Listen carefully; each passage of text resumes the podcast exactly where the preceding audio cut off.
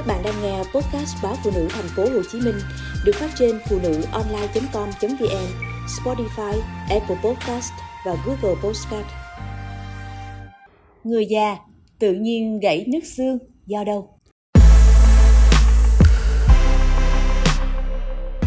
Loãng xương diễn tiến thầm lặng chỉ khi người bệnh cảm thấy nhiều cơn đau, da dẳng hoặc vô tình được phát hiện khi đi khám bệnh khác, tầm soát sức khỏe. Tiến sĩ bác sĩ Cao Thanh Ngọc, trưởng khoa nội cơ xương khớp, Bệnh viện Đại học Y Dược cho biết, loãng xương là sự mất cân bằng giữa quá trình tạo xương và quá trình hủy xương. Trong đó, quá trình hủy xương chiếm ưu thế. Đây là một trong những bệnh lý đáng báo động, nhưng có khoảng 80% người bị loãng xương vẫn chưa được chẩn đoán và điều trị. Có nhiều nguyên nhân gây loãng xương như di truyền, hút thuốc lá, nghiện rượu bia, bị té ngã hoặc loãng xương do bệnh lý như cường giáp, suy thận. Những người sử dụng thuốc có thành phần corticoid nhiều trong một thời gian dài. Người từ sau 30 tuổi cũng dễ bị loãng xương. Loãng xương diễn tiến rất thầm lặng chỉ khi người bệnh cảm thấy nhiều cơn đau da dẳng hay bị biến dạng xương, đau cột sống do gãy lún đốt sống, giảm chiều cao, gù, vân vân hoặc vô tình được phát hiện khi đi khám bệnh khác, tầm soát sức khỏe tổng quát. Lúc này, mật độ xương đã giảm nhiều, việc điều trị cũng khó khăn hơn.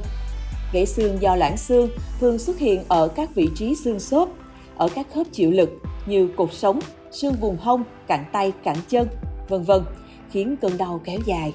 Nếu bệnh nhân không điều trị, chỉ uống thuốc giảm đau, nguy cơ mất chức năng vận động, tàn phế rất cao.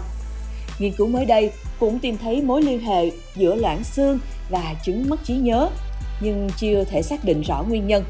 Cụ thể, theo nghiên cứu mới công bố trên tạp chí trực tuyến của Học viện Thần Kinh học Mỹ, những người sở hữu mật độ xương thấp có thể đối mặt nguy cơ mắc chứng bệnh mất trí nhớ nhiều hơn so với những người có mật độ xương cao hơn.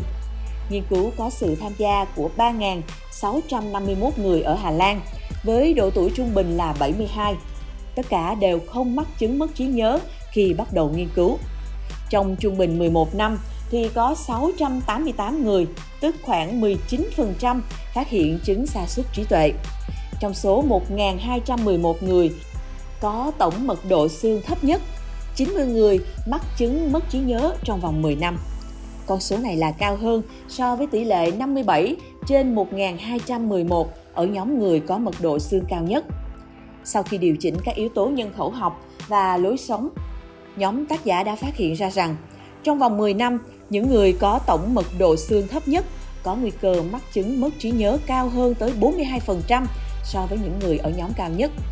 Các nhà khoa học cho biết, nghiên cứu tìm thấy mối liên hệ giữa loãng xương và chứng mất trí nhớ, nhưng chưa thể xác định rõ nguyên nhân. Có thể việc giảm mật độ xương đã xảy ra trong giai đoạn sớm nhất của chứng mất trí nhớ, nhiều năm trước khi bất kỳ triệu chứng lâm sàng nào biểu hiện.